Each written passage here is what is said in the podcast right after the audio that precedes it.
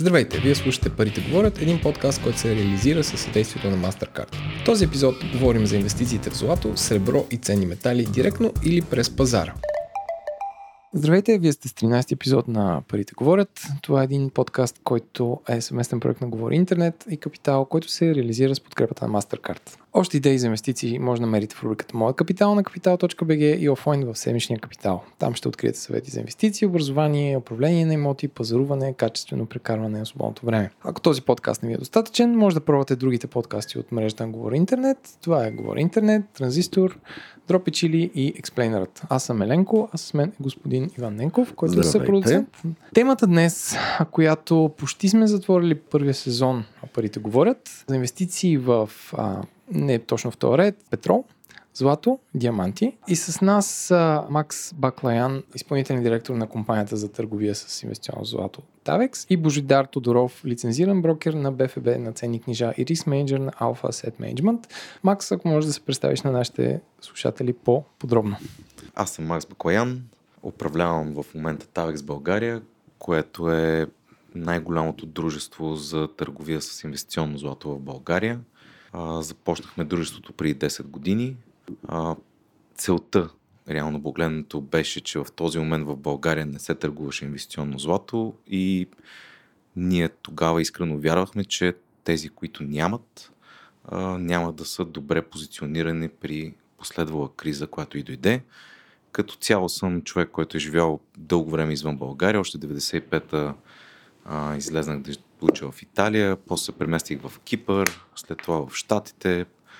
2005 се върнах обратно в България, завърших Американския университет в Благоевград и реално погледнато първата истинска работа, която имам, е нещо, в което вре екипа, и то е инвестиционното злато. Така че от 2009, веднага след моето завършване, започнах да работя с Tavex. Божидар, ако можеш да се представиш. Здравейте, Божидар Тодоров, лицензиран брокер на Българска фондова борса, т.е. на ценни книжа, от вече повече от 20 години. През годините съм бил и дилър международни пазари, главен дилър и по-настоящем риск менеджер на управляващото дружество Алфа Асет Мениджмънт. Друго, което мога да споделя, е, че не постоянно съм бил в финансовия сектор и може би на 3 пъти с 3 различни, съвсем други сектора съм се занимавал. Понеже Макс всеки път, като казваше злато, споменаваше инвестиционно. Може ли обясниш нашите слушатели какво е инвестиционното злато и защо уточняваме, че златото е инвестиционно? Инвестиционното злато е ясно дефинирано с европейска директива и то е под формата на монети и кюлчета, с определена проба и изсечени след определена година. При монетите пробата е 900 и годината е 1800, а при кюлчетата е 995. 900 какво означава? От 1000 части злато? Проба 900 означава, че има 90% злато в съответния продукт. Огромната разлика между инвестиционно 995 проба, както е вече при кюлчетата, е 99,5%. Само да вметна, да кажем, когато говорим за бижута и кажем проба 585, това е 58,5% злато в конкретното бижу и останалите примеси сребро, мед и така нататък. Защо говорим за инвестиционно злато, а не за каквото и да било друго злато? Първо, инвестиционното злато е освободено от ДДС, което го прави, разбира се, значително по-атрактивно за инвеститора.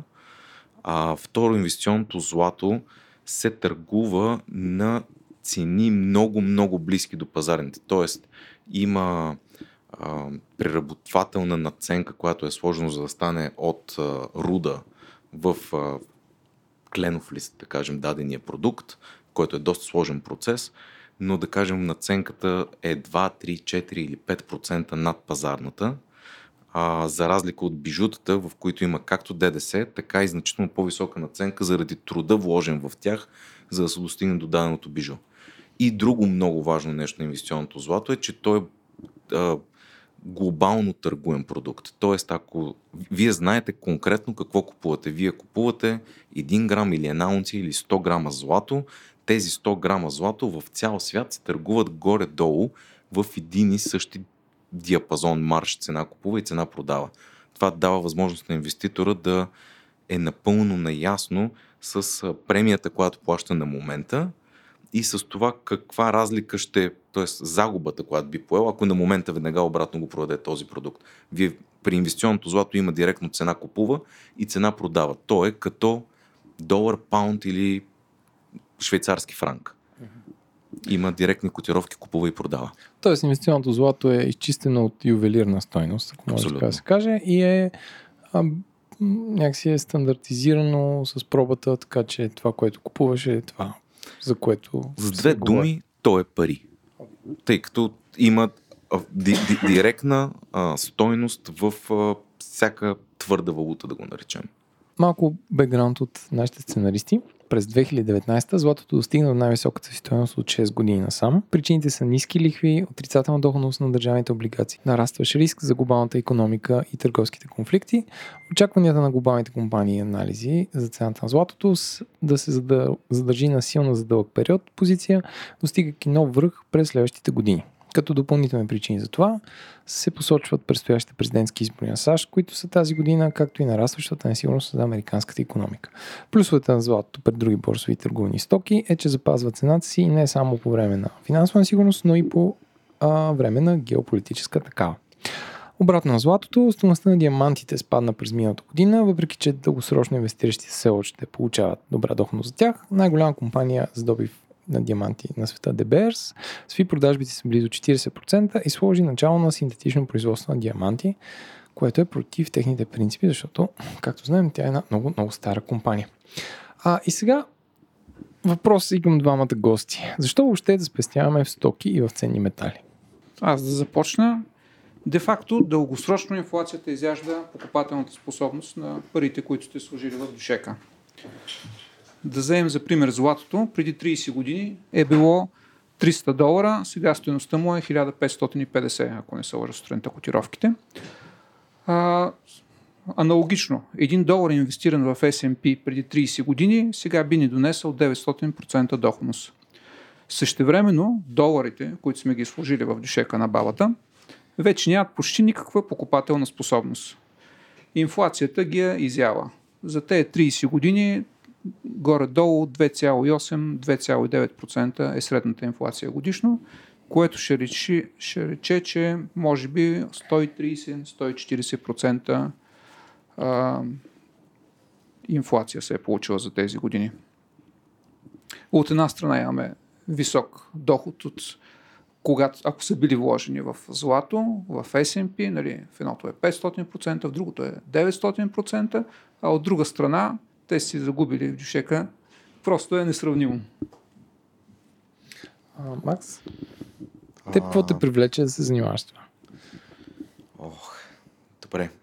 Макар, че ти го гледаш като работа, не като инвеститор. Не, напротив, аз съм човек, който I put my money where my mouth is. Тоест, аз инвестирам всичко, което имам в сребро, което е злато на стероиди. Но искам ще върна само една крачка назад. Джеф Безос, според мен, много добре определя човешката психология. И той казва, че пазара, краткосрочно погледнат, е механизъм за гласуване. Дългосрочно погледнат е механизъм за претегляне. Тоест, краткосрочно човешкото мнение може да варира изключително много. Дългосрочно, когато нещо има тежка стойност, то не може да бъде пренебрегнато.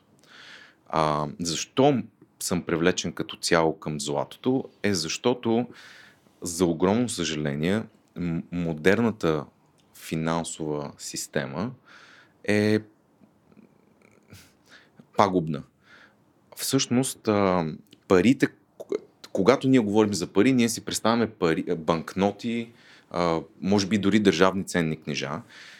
Всички тези банкноти, аз затова в началото донесах на този разговор едни 100 трилиона зимбабвийски долара. Те са просто едни хартии. Само да кажа на нашите слушатели, че Макс донесе много красива плексигласова рамка, в която има банкнота, на която пише 100 трилиона зимбабвийски долара, има едни скали върху нея.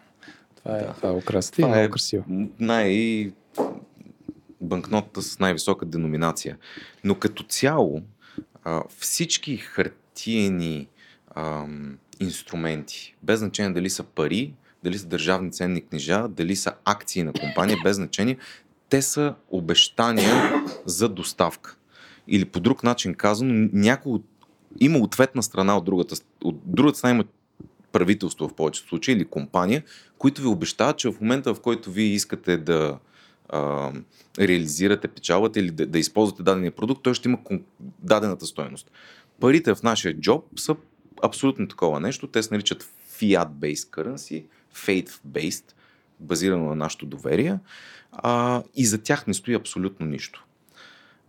Златото е първите пари и според мен ще остане последните пари. Той е единственият актив, който е извън финансовата система и е финансов актив.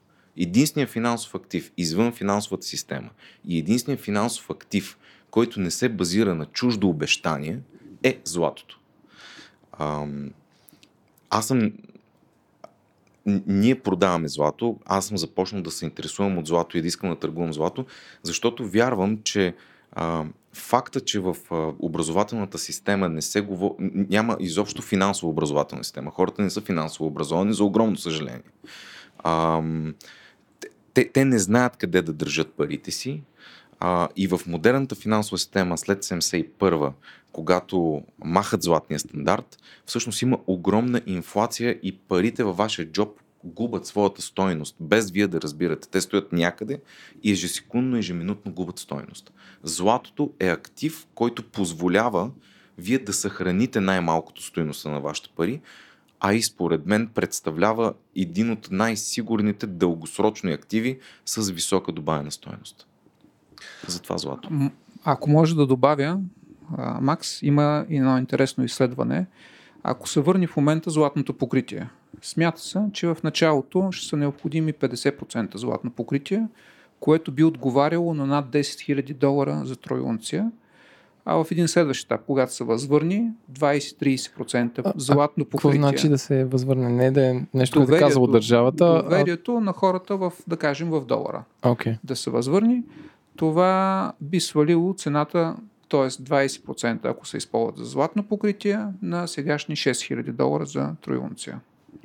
Аз само пак да обясним, какво значи 6000 долара за тройунция? Тоест, аз знам, че цената на златото е в други мерки и теглилки. Една тройунция, мисля, че 31 грама. 31,1035 и така нататък. Тройунцията на злато е 31, другата е унция, тя е 28 грама. Okay.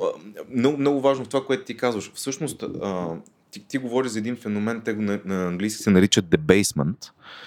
Всъщност, първите пари е било злато. Първото евро на Европа са били франковите монети. Има български Фердинанд Франков, има Мариана Франкова, има тунизийски франкове.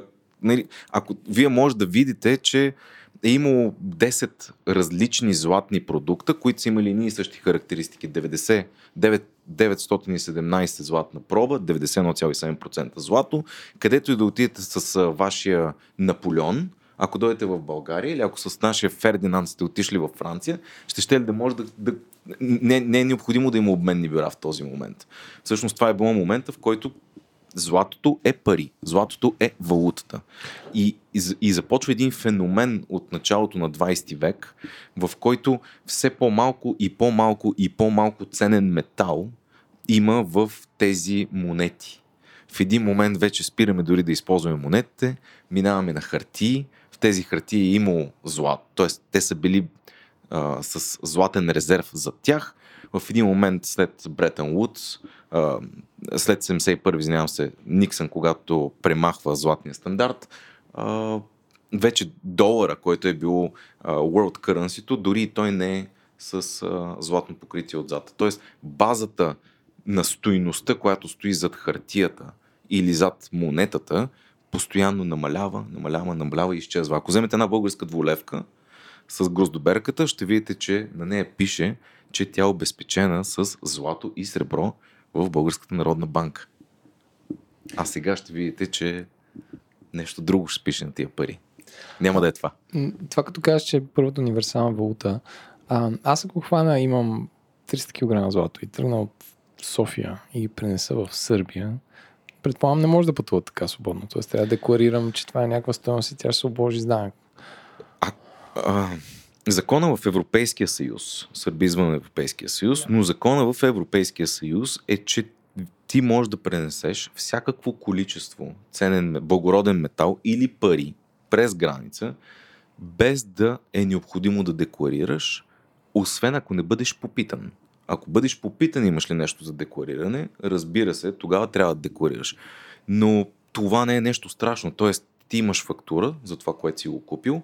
Когато си го купувал, най-вероятно си го правил с честни пари, пълни си декларация за произход на средствата, няма от какво да се притесняваш, отиваш на граница, искат да декларираш, декларираш го и просто си излияш. Ако отидеш в Сърбия, вече нещата са малко по-сложни, тъй като излияш от Европейския съюз и не вярвам, че е сигурна юрисдикция, в която искаш да си държиш златото. Но ако пътуваш за Швейцария, която също не е извън Европейския съюз, би било подобно. Просто ще декларираш, нищо повече. Иначе абсолютно свободно можеш да пътуваш с благороден метал и пари. Добре, от какво зависи цената на златото и защо при кризи на фондовите пазари тя се покачва? Когато имаме криза, стойността на всеки един бизнес пада, нали? То почва все по-малко възможности, все по-малко приходи, има съответно опасност от обезценка на местната валута. Въобще има, ако тръгнем да изборяваме рисковете, много неща, които се събират в един момент, малко като ефекта на доминото. Златото от своя страна запазва стойността си и то е конвертируемо във всеки един момент. Нали, ако имаш малка плочка злато и ако отидеш, нали, в съответния магазин, насрещната страна ще го приеме като нещо за размяна. Има, и само да добавя, общо взето, в момента може да се каже, че има три основни риска. Нали. Едното е пазарно безумие, да кажем, грубо печатане на пари от ФЕД, от централните банки. Другото е геополитически риск, най-вече свързан с Близкия изток. И третото е страха от рецесия. Във всеки един момент, в който пазара реши, че има увеличение на тези рискове, златото автоматично скача с $100. Най-малкият намек е готов да даде $100 отклонение в цената на златото, нагоре или надолу съответно. А $100 какъв процент е това, само за да го сложим в някаква? От 1500 да стане 1600, грубо 7%. Тоест сериозен скок. Да. Ако може само да добавя един детайл, но практиката показва, че в периоди, когато има криза, която е свързана с падане на инфлацията и на лихвите и с сериозни спадове на фондовите борси, тогава и златото поевтинява. Да, така е, но краткосрочно. Първоначалния момент... Пазарите краткосрочно падат. Не, мисълта ми е, че може би това, което ти визираш, е ликвидност на криза. Тоест в момента, в който ако институционалните инвеститори са най-големите хордърс на инвестиционно злато, те държат, и те в повечето случаи не държат физическо злато, те имат ETF или нещо от сорта. Институционални, имаш предвид държавни банки? Или... Имам предвид хедж фондове, пенсионни фондове, всякакви големи играчи, не говоря за банки, извън банките, всякакви големи играчи на капиталовия пазар. Когато има ликвидна криза, ти трябва да продадеш най-котируемия продукт, който имаш, най-лесно продавуемият продукт, който имаш. Златото е едно от тези неща. Плюс, че в повечето случаи тези институционални инвеститори купуват златото точно за тази причина. То е застраховка против при такъв риск. Да се върна на въпроса, но искам само да отворя една много голяма скоба, на която ще е хубаво да се върнем по-нататък в разговора, и то е, че цената на кое злато пада и на кое злато се покачва е много интересен феномен. Ние търгуваме с физическо злато. Възможно е цената на борсата да падне с 20%. Само че въпросът е, че ние сме прекупвач, търговец. Има рафинерия преди нас, друг търговец. тези търговци на физически метал спират да продават в този момент. Това се е случило в нашата история 10 годишна в Тавекс и ще искам да разкажа малко повече, но тогава цената всъщност на физическия метал спрямо хартияния метал може да е 50, 60, 70%, за да можеш да си купиш физически метал. Ма кой нормален човек ще похарчи толкова скъпа цена за злато, що може да го купи на борсата доста по-евтино? Ако иска физическо, значи, няма избор. Не, може да си купи първо борсово и когато си заравни цената, трябва да си вземе после физическо. Трябва да дефинираме типовете злато тук. Да. Ти споменаваш физическо и физическото и, как да кажа, виртуалното. И предполагаме, и двете са инвестиционни. Но разликата започва отново от нашето начало на разговора, че парите са хартия, срещу която стои нечие обещание. ETF-а е друга хартия, срещу която стои друго обещание. Когато хората са притеснени, те не искат обещания. При хиперинфлация, да мога да дам много прост пример, при хиперинфлация няма стоки по магазините. Защо? Защото стоката е много по-ценна от парите, които ще получиш насреща й. Възможно е да продадеш пералня за 500 лева, да кажем, и докато се обадиш на твоя доставчик, вече твоята доставна цена да е станала 700 лева. И ти също да си на загуба. Затова е по-добре да имаш пералнята в този момент, защото си в ситуация на хиперинфлация. Разбира се, не говорим за това, но принципно, когато има страх, хората не искат да вярват на обещания. Хартийните активи много добре работят в момента пазарна ситуация. Бумова икономика, всеки вярва на всеки, купува се на зелено и на червено, нали, говорихме в началото и за имоти. Има огромно доверие в момента в системата, защото нещата върват нагоре. Когато нещата тръгнат надолу, доверието изчезва. И това е според мен поради причината, че повечето хора не купуват злато от знания. Те не познават фундаменталната причина защо трябва да имаш злато. Те виждат, че цената му се покачва или цената пада. Или както ние го наричаме, хората купуват от алчност и от страх. Тоест продават от страх и купуват от алчност. И поради тази причина в повечето случаи правят грешка, защото като купуваш от алчност, цената се качва, а когато продаваш от страх, цената пада и с този подход няма как да изкараш пари. Но ако се върнем една стъпка назад, защо изобщо цената на златото се покачва, има страшно много причини защо се случва това нещо. Ако вземем геополитическия риск, който го има с екстремни лидери на големи икономики, САЩ, Иран в момента, но Ердоган в Турция, изобщо има едно такова нотка на националност в националистичност в по-големите държави, които всъщност се отделят. Имаме Брекзит. Това е една от нещата. Другата основна причина е, че ние казваме, че цената на златото се качва. Всъщност цената на всички валути пада. Реалността не е, че цената на злато се качва. Стойността на долара, стойността на франка, стойността на паунда, стойността на всяка една валута пада много бързо, защото се печатат страшно много пари без покритие. И оттам, реално погледнато, златото е устойностено спрямо. Той е други пари, както говорихме в началото на разговора. Той има котировка, купува и продава. Той е паунд, долар, евро, злато, индийска рупия. Те са едно и също нещо. Просто цената на тази валута стои по-стабилна и затова се покачва спрямо останалите, защото те са много нестабилни. Това е чисто и просто само това се случва. Няма някакво голямо движение в пазара, което да кара цената на златото да се покачва. Аз бих добавил нещо. Може би трябва да го разграничим инвестиционно злато и виртуално инвестиционно злато.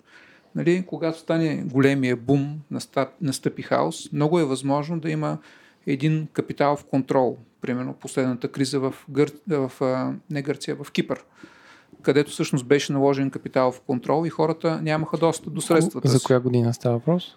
Мисля, че 3-4 години, 2014 и 2015. Да, малко по-рано тръгна, но да, процесът беше валиден до 2015-2016 даже. И в този смисъл има такива предположения, че следващата криза, която ако е световна, ще бъде решена по този начин. Контрол на капиталовите потоци. Въобще на капиталите. Примерно замразяват се всички борси, докато не се стабилизира положението, ти нямаш достъп. То въобще няма и търговия на такава борса. Съответно, поетапно биват пускани. Какво ще правят хората в такава ситуация? Те ще се стремат да си прехвърлят активите в нещо ликвидно, в нещо конвертируемо, и златото е, нали, най-очевадният избор, който могат да направят. Същевременно нямаме достатъчно предлагане. Нали? Както каза Макс, търговците, рафинериите... В момента има предлагане, няма, но в момент на криза, те спират. Ами не те... По-скоро ще ви го продадат много над пазарната цена. Мога да дам конкретен пример. Когато дойде пика на среброто предишния път, се продаваше на 50 долара на унция. Да. Напълно реалистична цена беше 100 долара на унция. Тоест, за да го получиш. 100% премия. Тоест, искаш да кажеш, че ако аз имам една унция и тя показва пазара в момента, че струва 50 долара, аз се продавам за 100. И има клиент от среща, който иска да я купи на 100. И няма достатъчно продавачи, които искат да я продадат. Значи, искаш да кажеш, че освен на хората, които купуват и продават, има един трети вид играчи на пазара, които са производители на съответния метал, които при уседен деманд, който не отговаря на пазарните, или поради това, че по някакъв начин, не знам дали думата монополисти може да се употреби, те могат да дигнат допълнително цената на златото при флуктуации на този пазар. Да, то е пълно... Само на физическото злато става. Да, това, което е във формата на кюлчета или някакви монети. То реално погледнато няма една унция злато за всеки един човек по земята, нека така да го кажем. Тоест, ако ти имаш две унции... за това струва толкова. Ние четиримата сме целия свят, ако някой от нас има две унции, някой друг не може да има унция. Добре, ако утре някой, да речем, китаец с един дрон, ходи над една китайска пустиня и открие неистови залежи на злато. Как ще повлия това на пазара на злато? Чисто теоретично. Силно препоръчвам на вашите слушатели да се поинтересуват. Има един страшно интересен човек, който се казва Дъг Кейси. Той много красиво обяснява защо точно това не може да се случи. Аз не казвам, че може. Да. Казвам, ако се случи. Да, научна фантастика. Невъзможно е. Производството на злато е... Значи, какво означава производство на злато? Първо, вие трябва да изпратите някакви геолози някъде. То злато, нали, не е на повърхността. Вече не сме в голдраш, където има тюлчета по земята, дето се казва. Вие трябва да изпратите някакви геолози някъде. Тези геолози трябва да започнат да слагат сондажи, да говорят с еколози, да видят какъв е геополитическия риск на локацията, в която те се намират, да намерят инвеститор от другата страна, който да е готов да инвестира няколко стотин милиона в това нещо. Те за да започнат да правят сондажи, пък да се окаже, че са намерили нещо, те не знаят колко е голямо. Това нещо се протаква години. Нали, тук не става въпрос за 2-3 месеца. Ако е в Китай, ще стане доста по-бързо. Просто не работи така. Геологическите проучвания не работят така. Няма булдозер, който достатъчно бързо да обърне достатъчно много земя. Не, аз го казвам от типа на чудото се случи. В смисъл, гледали сме този научно-фантастичен филм, където някой нещо открива в началото на филмата и отдавна нататък сюжетът е заради това. Ако се случи това нещо, пазара... Нека да кажем, ако стане, пазар автоматично ще калкулира това огромно ново находище, което за еди колко си време ще бъде добито. Цената на златото спрямо новото находище ще падне и тогава вече тя ще е факторната ин в цената на златото и отново ще се върне всичко като нормално. Тоест, дори в този пример, ако намериш едно такова находище, възможно цената на златото да падне 20%. Не знам колко трябва да е голямо то, да приемем, че смятат, че е супер голямо, но оттам нататък всичко се върне по-старому. Няма как постоянно да намираш находища. Mm-hmm. За разлика от държавите, които просто могат да се натиснат копчето и да си напечатат колкото искат пари. No. Да. Просто е несравнимо е. В момента има такава спекулация, че в Южна Америка вероятно има страшно много нови находища. Но това не е повлияло по някакъв начин на цената. От тук нататък те трябва да се докажат тези находища, да се изчисли колко ще е себестойността на добив от тези находища. И наистина има страшно дълъг път, докато се стигне. Дали те правителства ще бъдат толерантни към добива на тези находища, нали? Безкрайно много няма да го конфискуват. Това е възможно най-ретро бизнеса останал в наши времена. Ти имаш един камион и един багер, почваш да копаеш една пръст, после преработваш. Не, няма как да си измисли софтуер, апликация. Не е толкова розово, колкото модерната икономика. И много малко хора, т.е. специалистите не са достатъчно. Той не е интересен бизнес. Той е много труден на тежки политически локации. Ако, да речем, имаш световното наличие на злато, което е някакво хикс пари, хикс злато, и предполагам постоянно навсякъде се добива. Каква част от златото в света се изразходва? Било то за медицински цели, в смисъл се влиза в употреба на човечеството. Но изразходва, демек изхвърля. Демек губи. Примерно, да речем, златни или сребърни покрития на нещо, което се счупва. Или, примерно, в телефоните. Или в някакъв бизнес, който има нужда от това чисто като метал. Това е един от аргументите за среброто всъщност, който е много силен. Златото е достатъчно скъпо, така че да бъде рециклирано от независимо какво. В таблета, в телефона, в каквото и да било, златото ще бъде рециклирано. Не само това, среброто е изключително подценено спрямо златото. И поради тази причина, и тъй като е добър проводник, се използва във всички семикондуктори, т.е. много повече сребро се използва в индустрията, отколкото се използва злато. Поради тази причина количеството сребро и не се рециклира, тъй като е значително по-евтино. Поради тази причина има нетни загуби годишни на сребро. Но нетни загуби на злато няма. Добре, а какво може да правим с златото, освен да го продаваме за пари, ако сме инвестирали в него? Това е принципно един от най-добрите доводи, защо не трябва да си купуваме злато, е защото то няма парични потоци. Седи си. Да, то си седи. Това му е работата. Работата му е да се седи и да се седи много сигурно и ти да си много спокоен. Плюс, че кой би имал против да закупи нещо на една единица, то да си поседи спокойно, с много нисък риск, бих казал 0, дългосрочно. Краткосрочно има риск. Дългосрочно в модерната финансова система няма риск цената на злато да падне. И да го продадеш после на 4. Няма човек, който да върне тази капиталова печалба.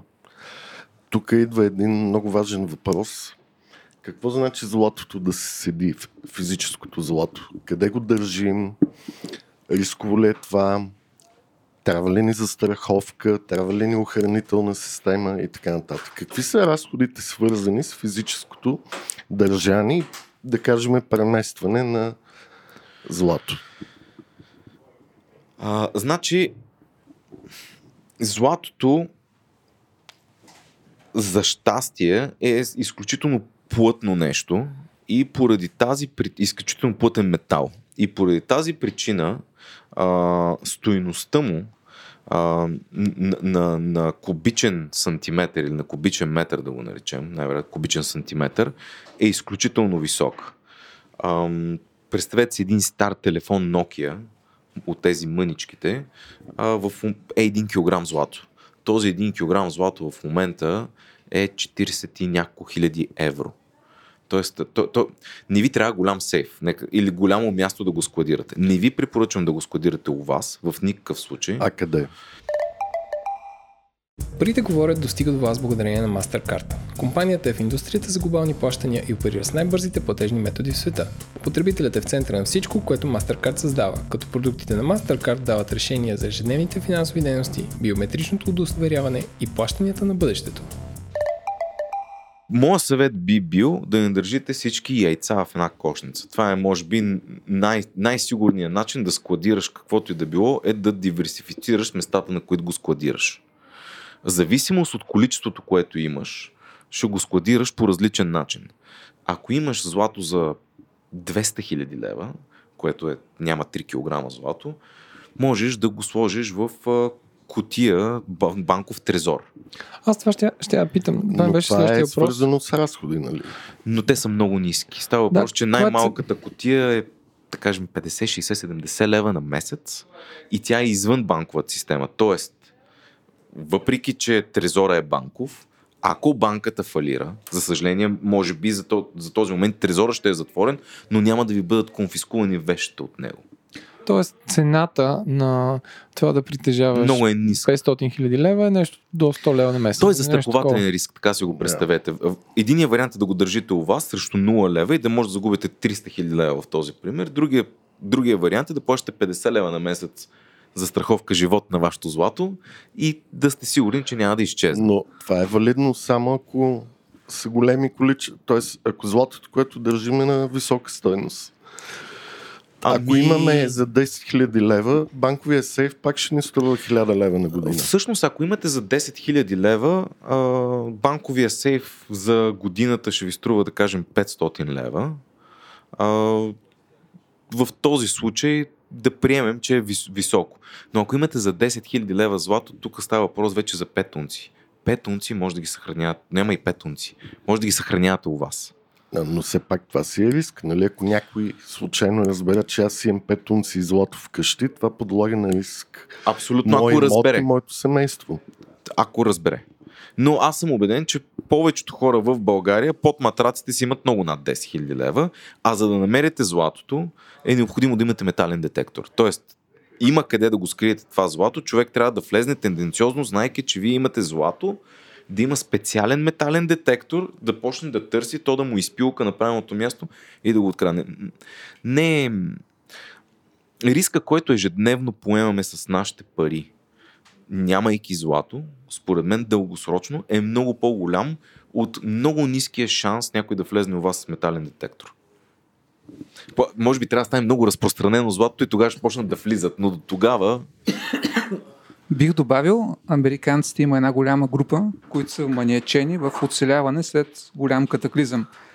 И те копаят, да кажем, 4-5 места около вече направеното имение, така че да бъдат диверсификация един вид. Въпреки, че в рамката на имението, те го закопават на 5-6 места.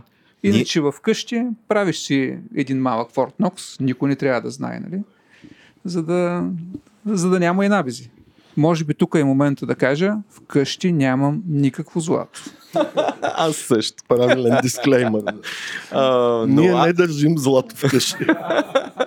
Но ние имаме клиенти, които са се качвали в Балкана, някъде си с GPS, копаят дупка, въвеждат координати, връщат се след няколко дена, заровили се дупката по конкретен начин, за да знаят точно как се е заровили, връщат се след няколко дена, да не би някой да ги е проследил.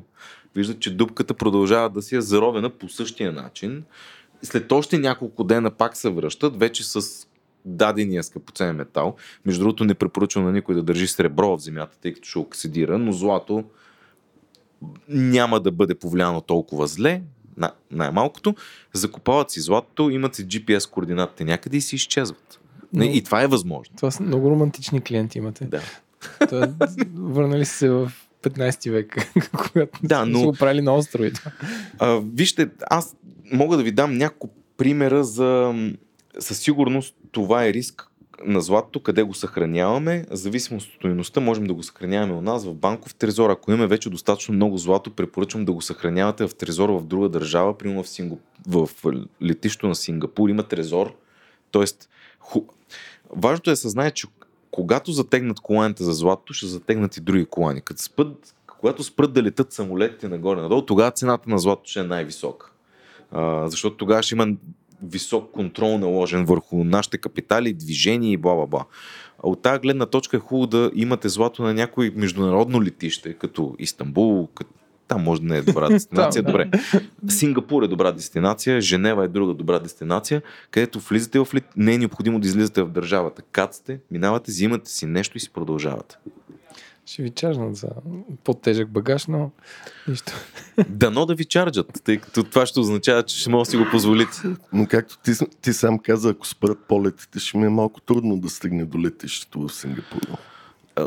Има кораби с Грета, да, качваш се. Кораб, давам го като екстремен пример. Нали, всъщност, ние засегнахме преди малко капиталовите контроли и искам да дам един пример, който от началото на тази година не знам, тъй като не следа много новини телевизия, да кажем, и не ми остава достатъчно и да чета вестници в последно време, но българска преса, в Германия има вече нов закон, с който максималното количество злато, което може да си купиш кеш, т.е. анонимно, и никой да не те знае, е 2000 евро. Като, ако прием, че една унция в момента е 1400 евро, т.е. ти можеш да си купиш буквално анонимно една унция злато от един търговец на съответния ден. Т.е. вече се вижда затягането на колана. Друг пример е Индия. Кога беше 2016 година, демонетизираха 500 000 рупи.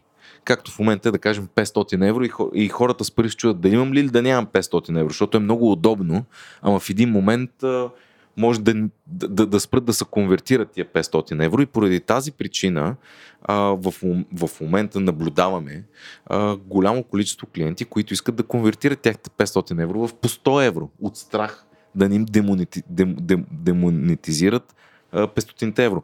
Ако вие сте имали в Индия спестявания от по 500 000 рупи, днес имате пари, утре нямате пари.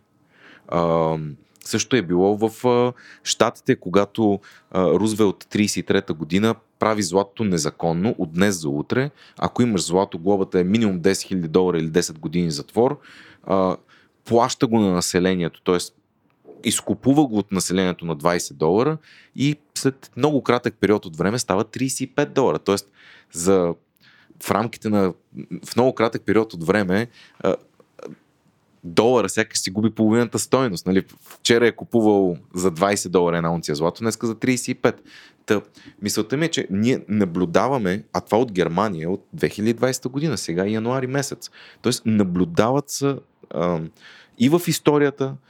Историята може да не се повтаря, но се ремира. Ако Германия, която е най-големият ритейл пазар на инвестиционно злато в Европа, германците имат най-много инвестиционно злато на глава от населението, те са доскоро, сега станаха Полша, но както и да е, имат страшно много злато на глава на населението и те имат културата да купуват инвестиционно злато. В България все още тази култура е 10 годишно, както ние съществуваме, тъй като преди това не се търгуваше това чудо. А има ли статистика колко българи спестяват по този начин? Или знаеш си номера на броя на клиентите и кажеш толкова са? Ами, ние не представляваме целия пазар на инвестиционно злато на края на деня, така че няма как да знаем, но на фона на една малка Естония продажбите в България са все още смешни. Въпреки, че са вече сериозни, на фона на Естония, която е 1,3 милиона, са смешни. Тоест култура, инвестиционното злато, може би заради комунизма, така си го обяснявам, е изкоренено от съзнанието на българина. Българина не мисли за инвестиционно злато, когато говори за инвестиция. Така че е много малко все още. Какви са предимствата на златото пред другите борсотърговани стоки, като петрол, диаманти и ти спомена сребро? При диамантите, според мен, само експерт може да каже дали това е истински диамант, фалшив или въобще е диамант, нали? При петрола не знам как ще си вземеш 2 барела петрол под мишница и ще тръгнеш на някъде да си ги съхраняваш. А предполагам, през някакъв фонд го правиш или не да си купиш барел? Може би вече е време да минем и да видим какво се случва и с така наречените виртуални възможности за инвестиции в злато и други ценни метали и стоки, които до голяма степен може би имат в пъти по-голям оборот, отколкото физическото злато. Абсолютно може би стотици пъти. Примерно при фьючерсите има такава статистика, че едва 1% от фьючерсите, при 1% от фьючерите се достигат до физическа доставка. Всички останали са за хеджиране и само финансови ефект прилива в едната сметка и се взима от другата сметка. Какво точно е фьючерс на златото?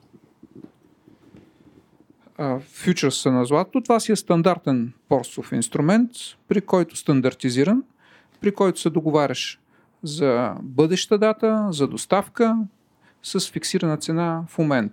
Смисъл е, че и двете страни искат да редуцират риска от едно бъдещо движение. Нали, съответно, да кажем, добивната компания смята, че и тези нива в момента са приемливи. Съответно, купувача по същия начин смята, че той може да си гарантира бизнеса, който развива с тази цена и хеджира риск. Или пък е решил да спекулира, нали? Виждайки еди какви са събития, примерно, които споменахме преди това, геополитически риск, че може да се разви печатане на пари, Фед да е решил, че сега ще напечата още $100 трилиона и така нататък.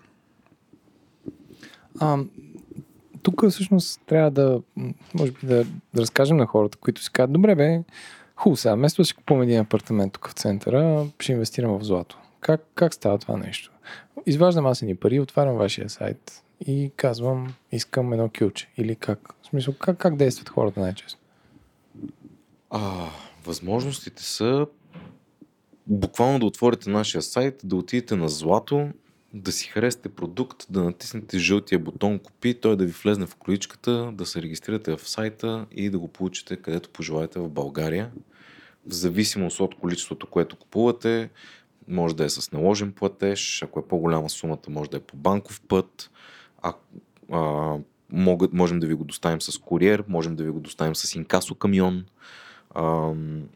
Реално поне доставяме в цяла България. Това не негатива, но минуса на това нещо е, че се губи анонимността.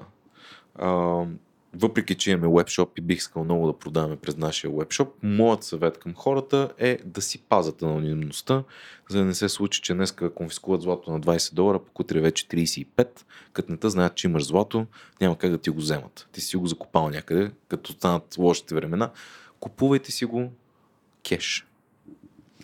И е много важно, според мен, много често хората това, което инвеститорите, да ги наречем, това, което правят е, дълго време чакат, цената се покачва, те чакат цената да падне, защото си мислят, щом се качила, значи трябва да падне, само че той пазара не е много рационален и не работи както на теб си иска да стане.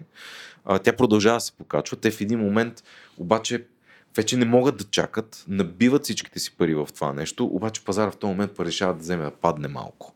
И те, тъй като не знаят защо пада този пазар и изпитват страх, го продават. Тоест, съветът ми е, ако си купувате инвестиционно злато, купувайте си го месец за месец. Тоест, знаеш, че можеш да отделяш на месец 500, 200, 1000 лева, 10 000 лева, не знам каква ти е възможността. Всеки месец го купувай, без значение къде му е цената. Тъй като ти не знаеш каква е стойността на хартията спрямо която го купуваш. Тя в момента е имагинарна, не е реална стойността на хартията спрямо когато купуваш злато и затова е много трудно да го стойностиш, цената му ниска ли е, висока ли е. Нали? Не знаем колко процента трябва да бъдат бакнати банкнотите с злато. Но знаем със сигурност, че централните банки купуват злато. Най-вероятно не са глупави. Ако има някакъв ултимет инсайдър в световната икономика, това е Централната банка.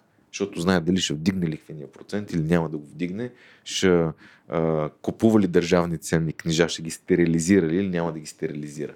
От тази гледна точка, когато the ultimate insider прави нещо, follow the smart money. Има ли така услуга, не се занимавам с чисто физическото притежание това нещо и да чакам куриера на спиди да ми донесе злато. Има ли нещо като виртуален портфел, в който да се пази реално злато, който да плащам някакъв наем на месец и да речем вие го обслужвате и просто всеки месец си добавям еди колко си грама към това, което съм си изпестил? Има такива услуги, да.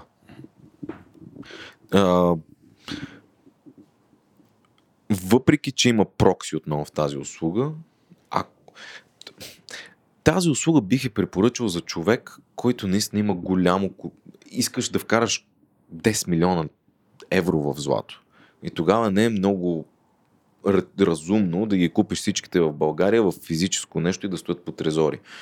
Хубаво е да си купиш в Невада в Сингапур, в Швейцария. И вече, за да можеш да оперираш с това нещо, е хубаво да минеш през такъв прокси, който да складира, да е аудитиран, ежемесечно са аудитирани тези проксита, които ти го купуваш, то стои в тяхния склад, когато искаш им го продаваш обратно.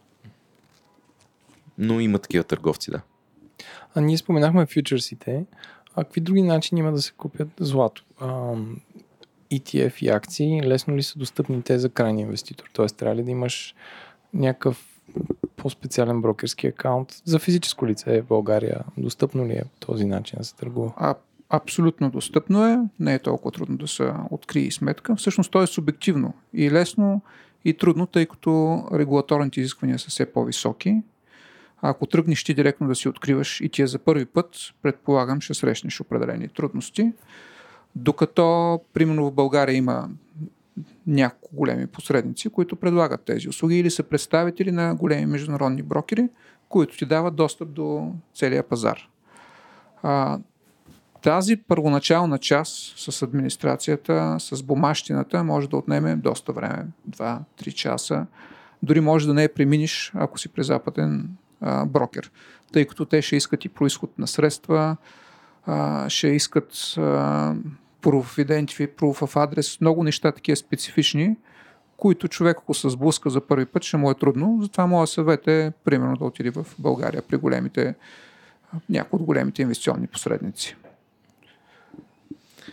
Единственият, бих казал, минус, ако минеш през ETF, според мен е, че ако си малък инвеститор, не можеш да получиш физическа доставка. Има минимални лимити, при които можеш да получиш физическа доставка, иначе можеш да си го продадеш директно обратно, ако всичко е окей на пазара и да си вземеш парите. Да. Всъщност има други много повече плюсове, понеже имаш стандартни контракти. Всъщност самите инструменти са доста повече. Нали, ти може да вземеш миннодобивна компания, може да вземеш ETF, може да търгуваш фьючерси, опции върху някои от тези активи, горните, които изброих. Имаш целият този процес е контролиран от самата борса, от брокера, от СЕК, от КФН. Нали, това са институции, които имат единствена цел, нали, визирам всеки КФН, да регулират и да осигуряват сигурност на този пазар. Може да направи, имаш и многообразие. Нали. Ние говорим тук само за сребро, за злато, но всъщност имаше и доста други ценни метали, които обикновенно в ситуация на бърз растеж ще изостават. Нали?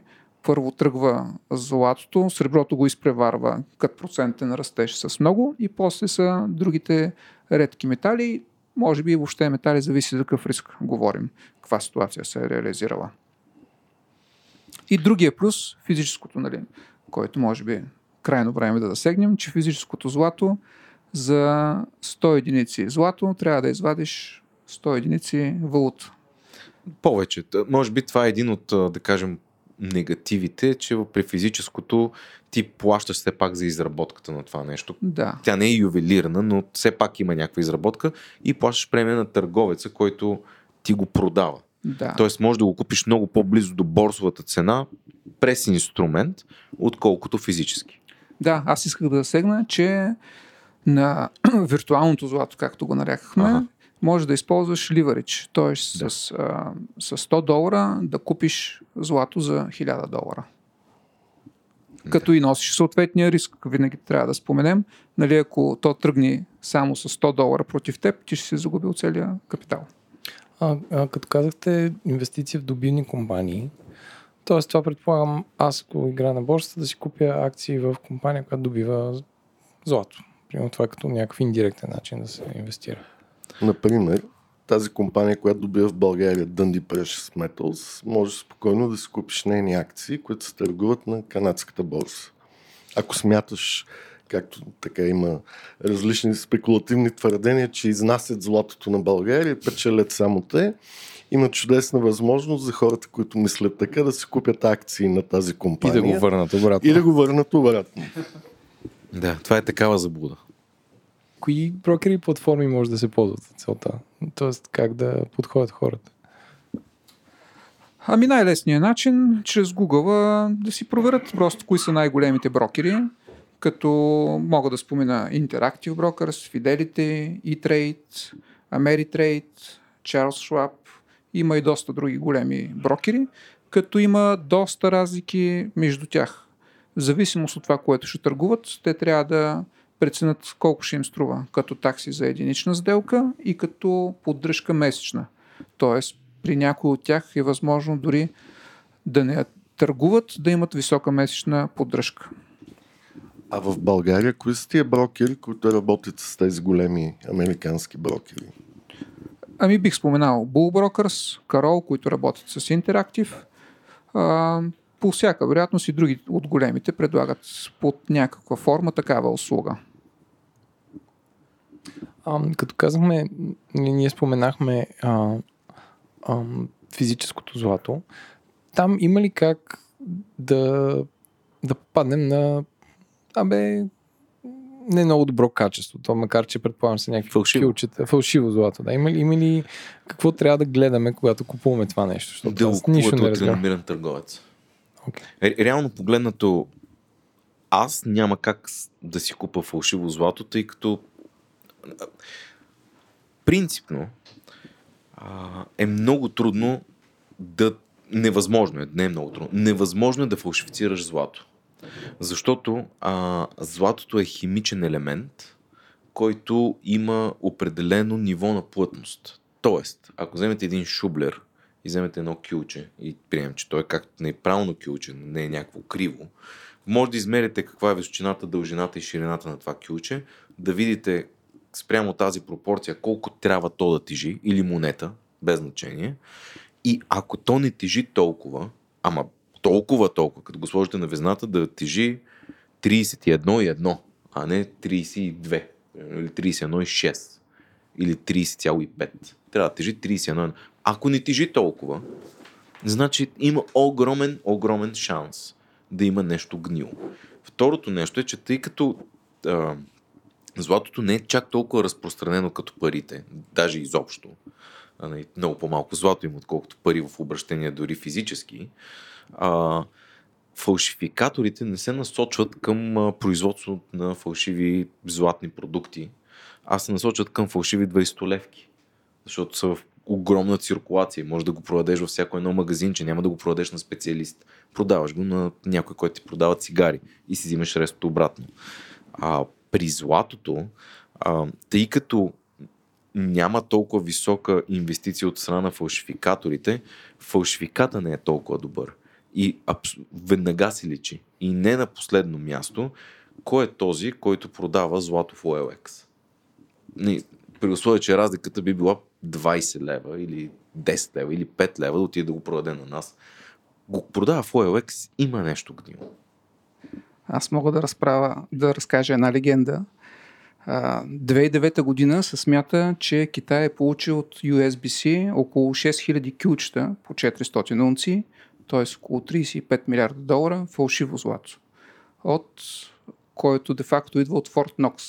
Всъщност това фалшиво злато е 25% злато и 75% волфрам. Волфрама и златото имат почти еднаква плътност. Да. Едното е 19,3 тона на кубичен метър златото, волфрама е 19,25 тона на кубичен метър. По неизвестна причина китайците решават с бор машина да продупчат тези кюлчета и да хванат тази измама. Тя не е официално потвърдено, съответно. Няма как да се потвърди, дори да е истина. И почват едно собствено разследване, което връща събитията 5-6 години назад, когато най-вероятно са отпечатани 1,3 милиона такива кюлчета по 400 унции, фалшиво злато, които са пуснати по световните борси, които тогава не са имали тази защита и не са имали това очакване, че някой ще направи това нещо. В днешно време не е така, разбира се. И една част от това злато е отишло и във Форт Нокс. Ако човек се зарови, може да види там и конкретни цифри, мисля, че около 10%. И по този път то всъщност се оказва в Китай. Какво правят китайците? Те веднага възниква в тях съмнението за цялото злато, което са купили от щатите или от международните борси. Поетапно пращат всичко в Швейцария да бъде претопено. На по-малки кюлчета го правят от 200 грама, щампова са от големите швейцарски компании, които се занимават с това.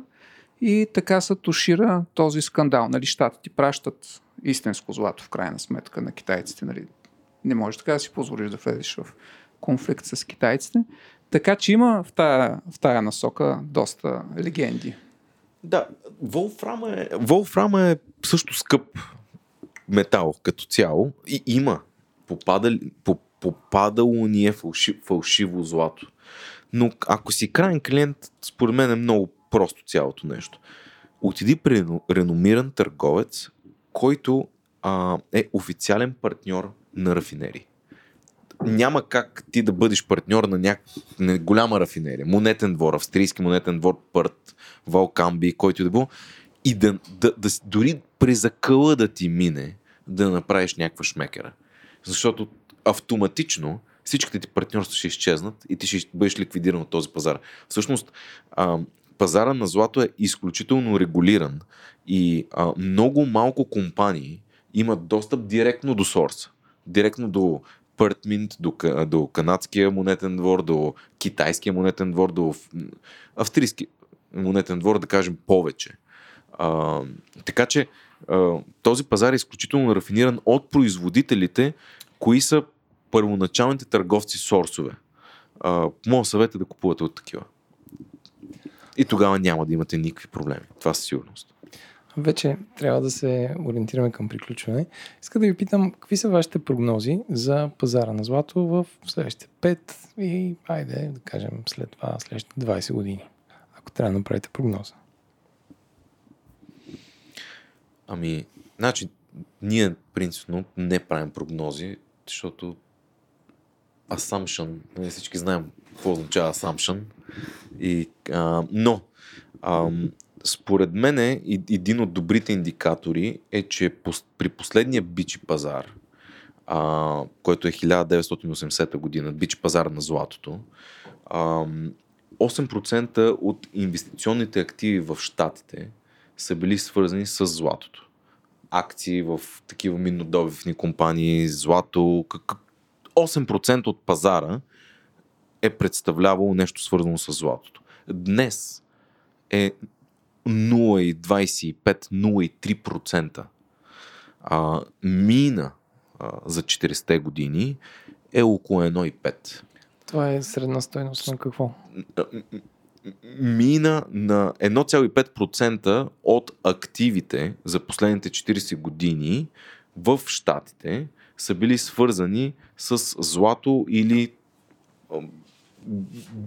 други активи, свързани с златото. В момента е 0,25.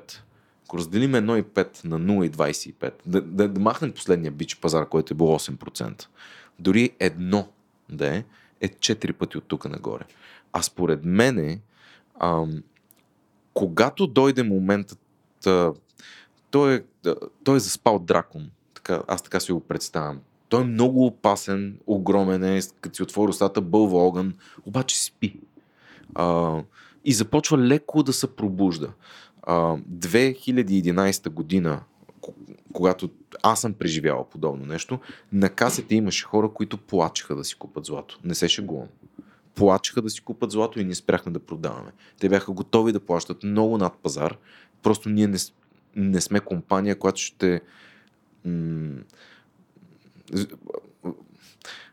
ще се възползва от своите клиенти по този начин. Но имаше хора, които буквално плачеха да си купат 3-4-5 кг злато. Когато дойде манията и този дракон се събуди, не знаем къде ще отиде цената.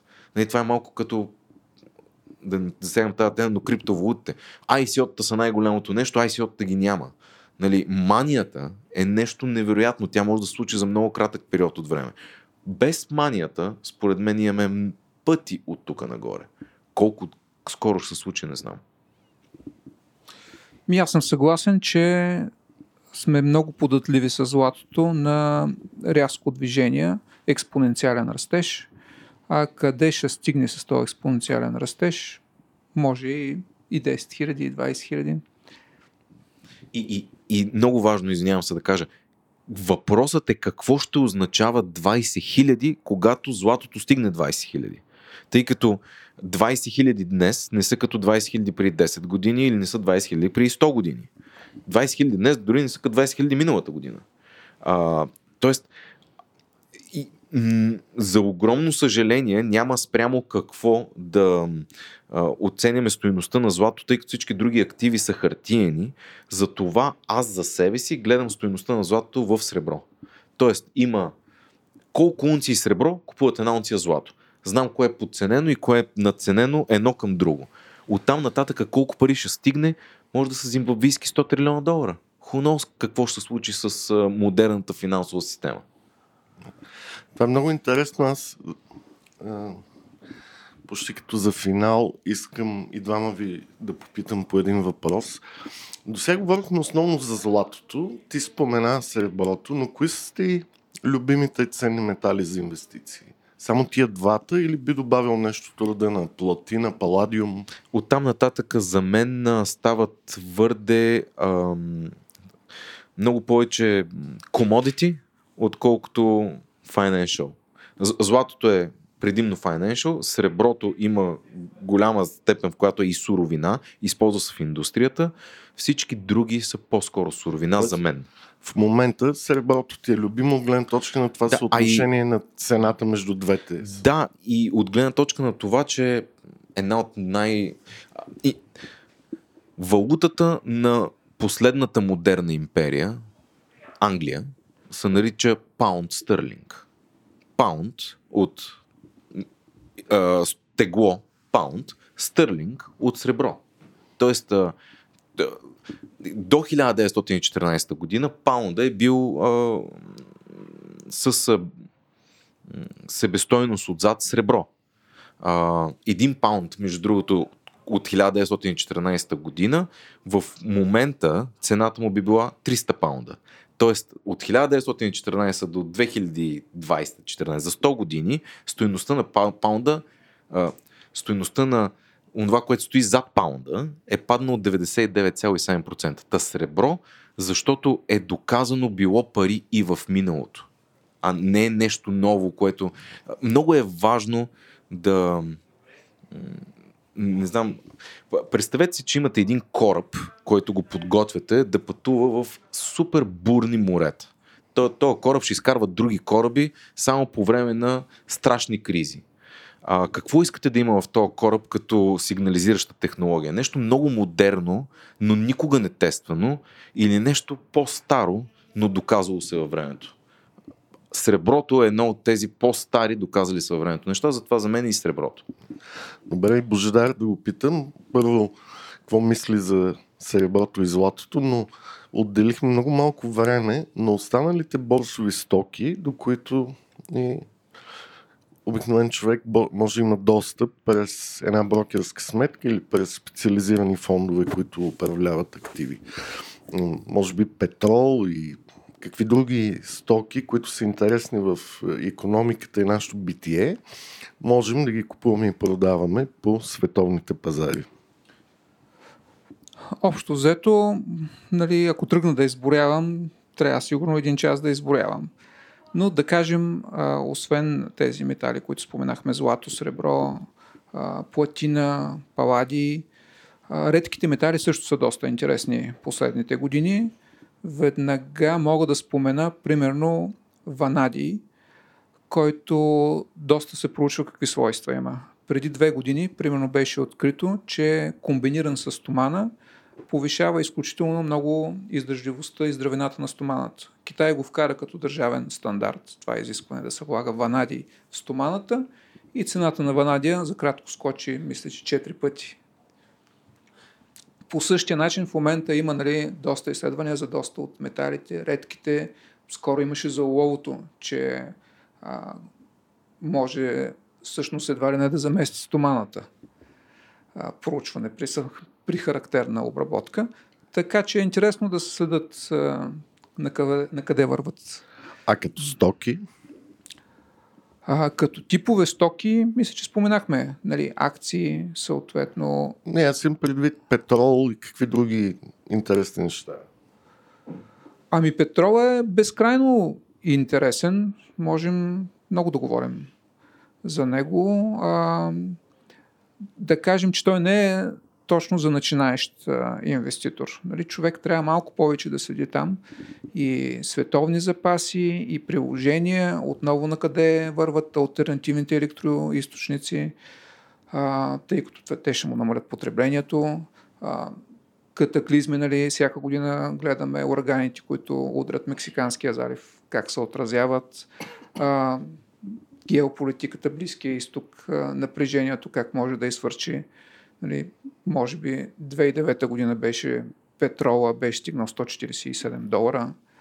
Задържа се доста време, след това падна рязко. Нали, има интересни слухове, примерно, че някои български инвеститори чрез фьючерси на петрол са загубили страшно много пари по това време. И за други има, нали, истории, които пък са спечелили много. Има една много интересна история за петрол, свързана с мексиканската държавна компания, която управлява петролните запаси, които всяка година организират една среща, на която си хеджират половината добив. Тая среща и първата сделка я правят с 4 най-големи банки чрез опции. Нали, опциите не ги засегнахме, но те са, може би, висшия пилотаж. И всъщност какво правят те? Продават под опции. Т.е. купуват под опции. Правото да продадат на едиклас цена. Конкретно случая 2009, за да не сме толкова сухи, при цена на петрола $147 на барел, те сключват, купуват под опции от големите американски банки на цена $70. Впоследствие цената се срива до средна $55, от което те правят огромен профит. Ами добре, много ви благодаря. Как се казва, следим цената на златото и на другите ценни метали. И успешна година на всички. Много ви благодарим. Благодарим.